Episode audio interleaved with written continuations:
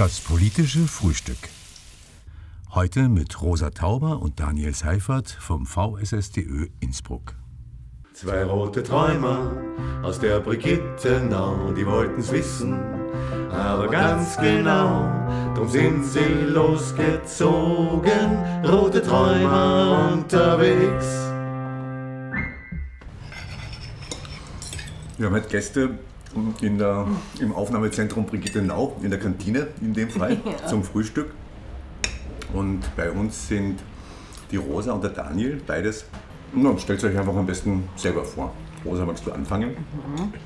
Ich bin seit ich 16 bin politisch aktiv in verschiedenen Organisationen. Und da wird man halt, glaube ich, einfach so ein bisschen drüber reden. Genau. Ja, und ich bin der Daniel. Ähm, bin seit einem Jahr politisch aktiv, also jetzt noch nicht so lange wie die Rosa. War immer schon ein politischer Mensch und seit einem Jahr noch politischer. Hm, kann man da irgendwie sagen, was euch dazu gebracht hat? Mm, das war ganz lustig, weil ich bin, wo ich zehn war, von Wien nach Tirol gezogen und eine Freundin von mir in Wien ähm, ist in Tirol aufgewachsen und ist mit einem von der AKS, also die Aktion kritischer SchülerInnen, der war da im Vorstand, mit dem in den Kindergarten gegangen. Mich hat das schon irgendwie einfach interessiert, politische Arbeit und generell das politische Geschehen. Wo wir mal, wo sie mal mit ähm, in Tirol war, haben wir uns mit ihm getroffen und dann bin ich zur AKS gekommen. Also eigentlich über eine Freundin aus Wien. Das war kurz vor den Nationalratswahlen 2017 das heißt, die waren noch gar nicht 16, oder 15. Mhm. Mm. Und da war natürlich irgendwie so ein bisschen, also ja, wir wissen es alle, so 2017 Nationalratswahlen schwierig. Bei mir war es, ist eigentlich eine bisschen längere Geschichte und zwar, ich komme aus einem sehr konservativen Haushalt, aus einem sehr konservativen Ort. Äh, Tirol generell, äh, sehr konservatives Pflaster. Und irgendwie war ich immer schon ein bisschen so Familienrebell, was eigentlich alles anbelangt hat. Und eben auch das Politische.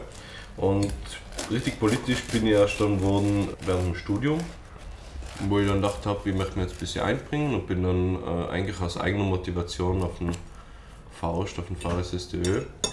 Das ist der Verband äh, sozialistischer Studierender in Österreich, zugegangen und bin jetzt auch dabei. Ich war eigentlich sogar zuerst SPÖ-Mitglied, bevor ich zum VSSD gekommen bin. Also ich habe den VSSD davor zwar gekannt, aber jetzt nicht irgendwelche Verbindungen in dem Bereich gehabt. Also wie gesagt, ich bin, komme aus einem sehr konservativen Ort und bei uns hat es einfach sowas eigentlich nicht gegeben. Also generell Politik hat da in, in, im Leben vieler Menschen eigentlich nicht so viel Rolle gespielt, auch bei meinen Eltern daheim nicht. Und bin dann über die SPÖ, äh, weil ich angefangen habe, äh, ein paar neue Leute kennenzulernen. Das war die Katja, die Katja war auch in der AKS und auch beim VSSD und die hat mir dann eigentlich mehr oder weniger so ein bisschen hineingezogen. Ich habe gesagt, schau mal vorbei, da sind ganz coole Leute und so bin ich eigentlich reingekommen. Und nachdem du Mitglied geworden bist, bei der SPÖ mhm. unterstützendes Mitglied oder gleich von vornherein aktives Mitglied? Ich würde sagen, gleich von vornherein. Also es hat mich schon interessiert und ich wollte gleich ähm, aktiv was machen. Ähm, haben wir am Anfang nicht ganz so traut, weil dann einmal plakatieren mit ein paar Leuten. Ähm, das war eigentlich das Erste. Und dann war, ist eigentlich eine lange Zeit nichts passiert, so zwei, drei Monate. Und dann war so eine E-Mail äh, mit der Aussendung zur Parteischule, die was explizit auch für neue Mitgliederinnen äh, gedacht gewesen ist und dann habe ich mich dort angemeldet und bin dann bei der Parteischule gewesen und die ist eben vom Renner-Institut geleitet worden, eben von der äh, Katja. Mhm. Genau, und die hat mich dann zum VSSD gebracht. Mhm. Magst du vielleicht von deiner ersten VSSDÖ-Berührung erzählen? Wir haben nämlich die grandiose Idee gehabt, ähm, dass wir Dani, der wirklich davor eigentlich noch nie bei einem Treffen war, also es gab eine SchwurblerInnen-Demo in Innsbruck und da haben sich halt viele linke Organisationen zusammengetan und haben gesagt, okay, wir stören die Demo. Natürlich so... Friedlich. Ja, natürlich friedlich. Und dann wurden wir gekesselt und Dani war mitten in einem Kessel drinnen. Genau. Das war sehr witzig. Als erste VSSDÖ Veranstaltung finde ich das schon gut. ja, also die erste VSSD-Veranstaltung war eben genau das und das war im Winter und es war äh, ziemlich kalt. Ich kann mich noch erinnern, wir sind da glaube ich vier oder fünf Stunden sind wir circa in den Kessel ausgeharrt. Mhm. Ich war nicht entsprechend angezogen, äh, haben alle gefroren. war, ganz, war ganz witzig. Sehr witzig ja. eigentlich, vier, fünf Stunden eingekesselt war voll gut. im Frieren. Das war mir dann schon so bisschen suspekt. Also ich wollte die am Anfang nicht. Ähm, habe mir so gedacht, so, hm, ist das wirklich was für mich? Bin ich da wirklich geeignet dafür? Gerade weil ich Just studiere. Und dann habe ich eigentlich immer gedacht, ich bin äh, eigentlich nicht links genug von VSSD. Aber dann, äh, seit ich die Leute, äh, die Leute dort kenne, muss ich sagen, ich fühle mich wirklich unglaublich wohl. Und ich bin sehr froh darüber, dass ich Menschen gefunden habe, die aus die gleichen politischen Überzeugungen teilen, so wie ich.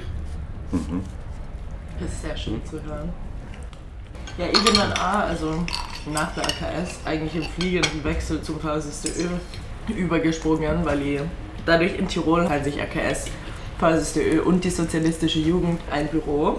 Und deswegen habe ich schon sehr viele Berührungspunkte mit dem VSSDÖ gehabt und dann habe ich auch zu studieren angefangen und dann hat sich das einfach angeboten irgendwie. Und dann war ich jetzt auch zwei Jahre im Vorstand dort. Also das ist eigentlich sehr klug dass das Büro geteilt wird? Ist es aus Not oder ist es aus, Programm? Aus Not eigentlich, also es gibt mhm. nicht mehr Platz. Aber, Aber auf der anderen Seite ist es ganz schön, ne? wenn, ja, wenn du einfach als Jugendorganisation schon mitkriegst, was mhm. der nächste Level macht. Mhm. Und alles seine Vor- und Nachteile. Ja.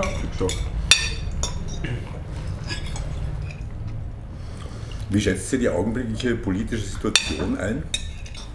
Ich glaube, wir bewegen uns gerade auf sehr gefährlichen Pflaster, weil die FPÖ doch einfach in den Umfragen auf Platz 1 liegt mit einer so gefährlichen Person wie Herbert Kickl an der Spitze, mhm. weil er doch einfach, er kann extrem gut hetzen und das wirklich auf einer extrem hohen Ebene und er verbreitet halt eigentlich hauptsächlich Angst und das können wir gerade einfach gar nicht gebrauchen. Also Politik durch Angst machen ähm, ist gerade wirklich also sehr, sehr fehl am Platz, weil wir doch eine Krise nach der anderen bewältigen müssen.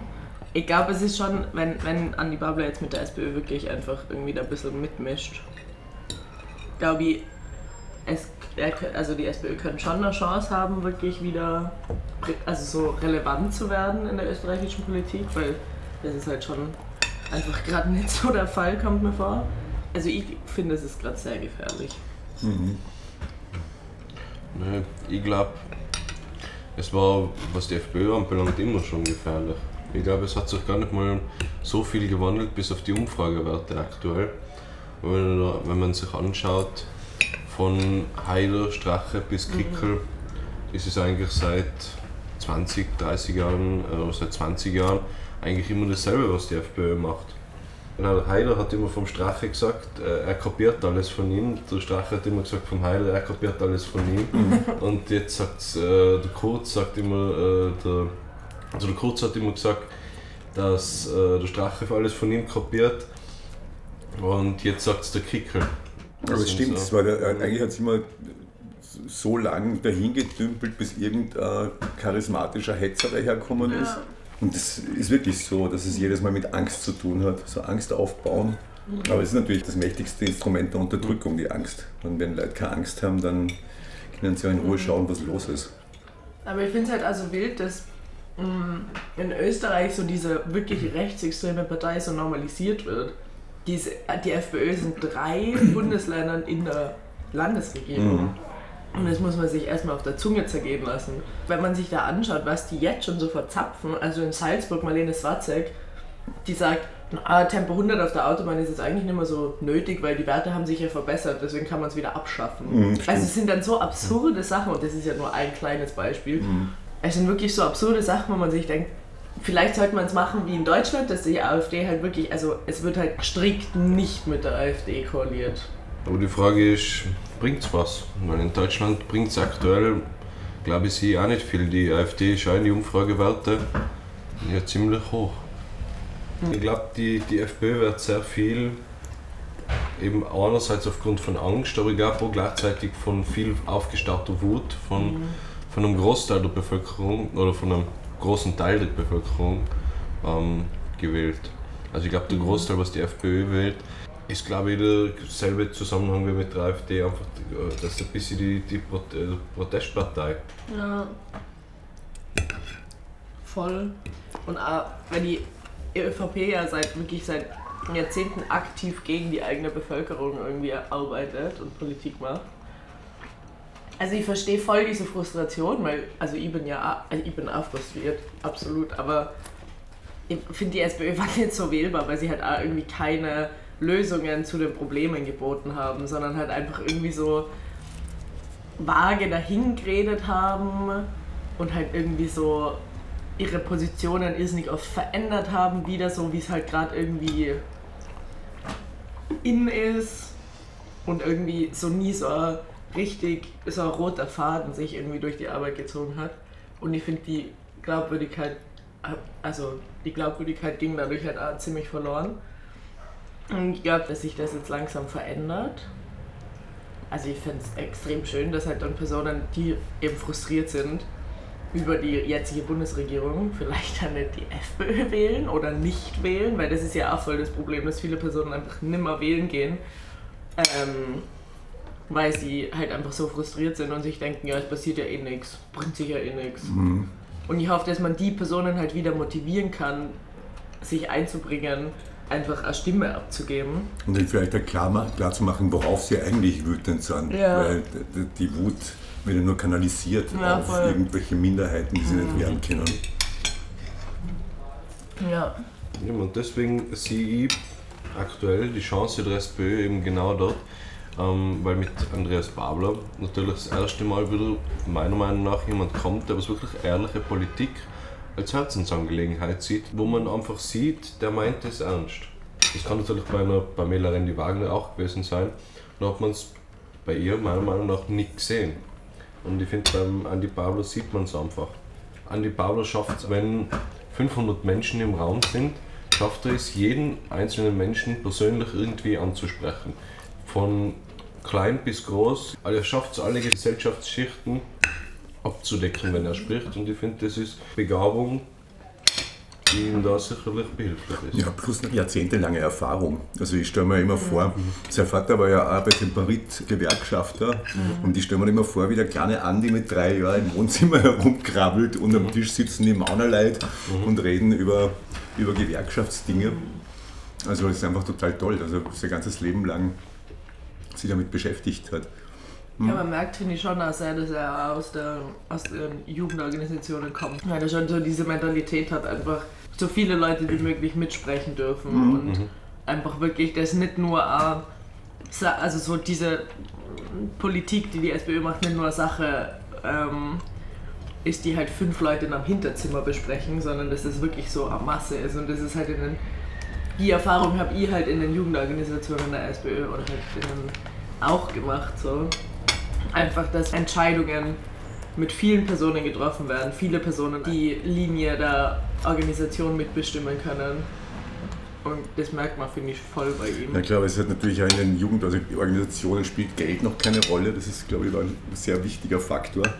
Die Arbeit wird schon eingeschränkt, weil wir nicht genug Geld haben. So. Mhm. Also, das, also es spielt schon bis zum gewissen Teil eine Rolle, aber natürlich nicht in diesem Ausmaß. Nee, aber es zieht natürlich mal in erster Linie Idealisten an. Wenn ich jetzt zu wenig Geld habe, dann habe ich einen anderen Grund. Ja. Mhm. Man kriegt ja auch nichts für die, für die Funktion. Ja. Es ist ja irgendwo anders, ist das ja, wenn du, wenn du abhängig bist von einer, äh, von einer politischen Funktion teilweise, wenn es deine Karriere ist, dann macht das schon nochmal einen Unterschied, eben, äh, als ob du nichts kriegst, wenn du das wirklich Aha. aus einem Idealismus und aus einem Ehrenamt, aus einem Gefühl heraus machst. Ich bin auch dann mit 16 in die SPÖ eingetreten, mm, weil ich dann durch die Arbeit in der AKS in verschiedenen Gremien gesessen bin, also im Landesparteivorstand und im Landesbildungsausschuss. Und ich muss schon sagen, dass ich über die Jahre schon öfter darüber nachgedacht habe, wieder auszutreten, weil die SPÖ Tirol doch nochmal ein ganz anderes Pflaster ist. Hm. Und ich mit dem Landesparteivorsitzenden jetzt nicht unbedingt gut auskommen. Und ich finde es halt so schade, weil seit Andi Babler Vorsitzender ist, arbeitet Georg Dornauer, das ist der Landesparteivorsitzende von SPÖ Tirol, wirklich aktiv gegen die Bundespartei.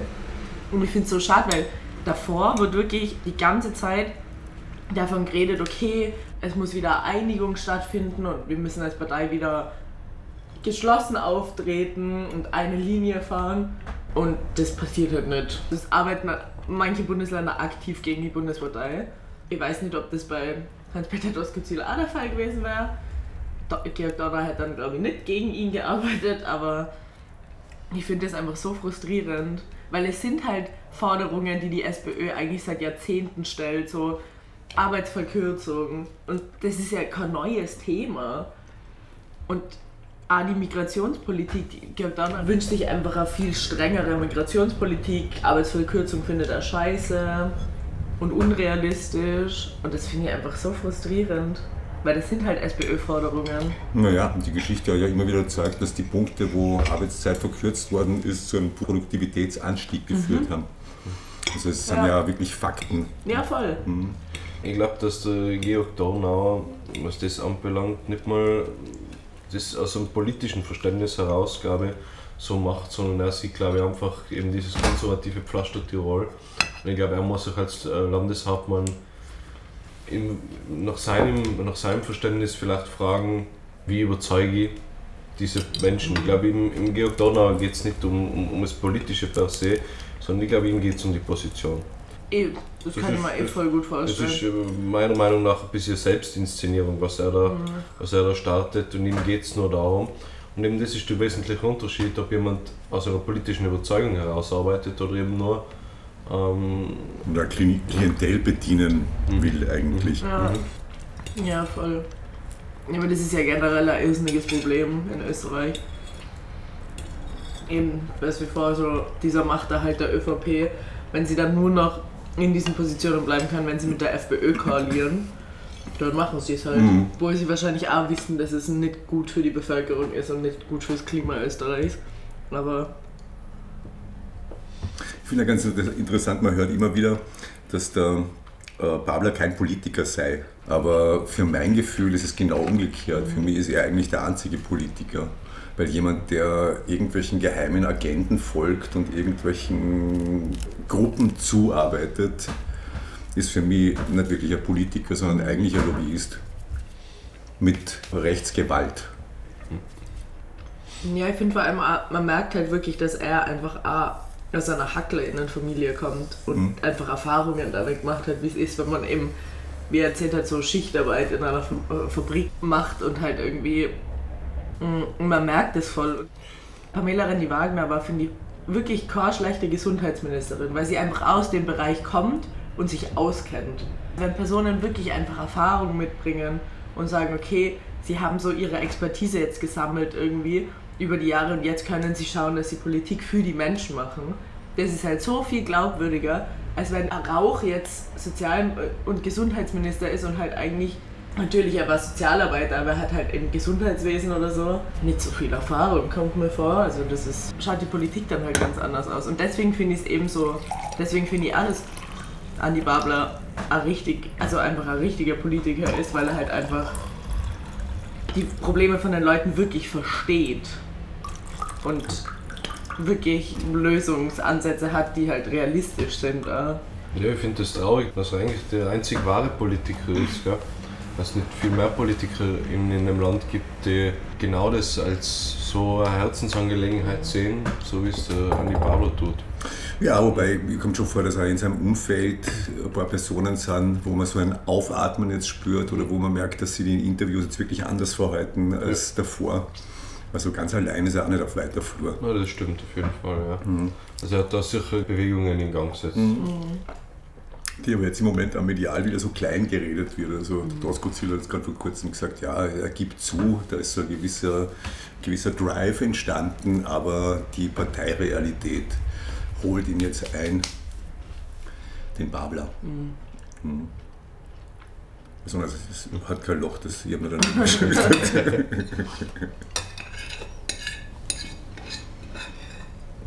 Mhm.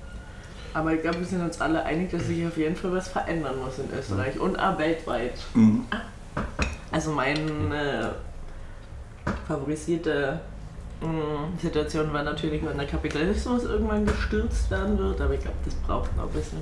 Und bis dahin müssen wir halt schauen, dass, es, dass wir irgendwie ein gutes Leben für, also so ein gutes Leben wie möglich ist im Kapitalismus für alle schaffen. Und das braucht auch noch ein bisschen, glaube ich. Aber wir probieren es.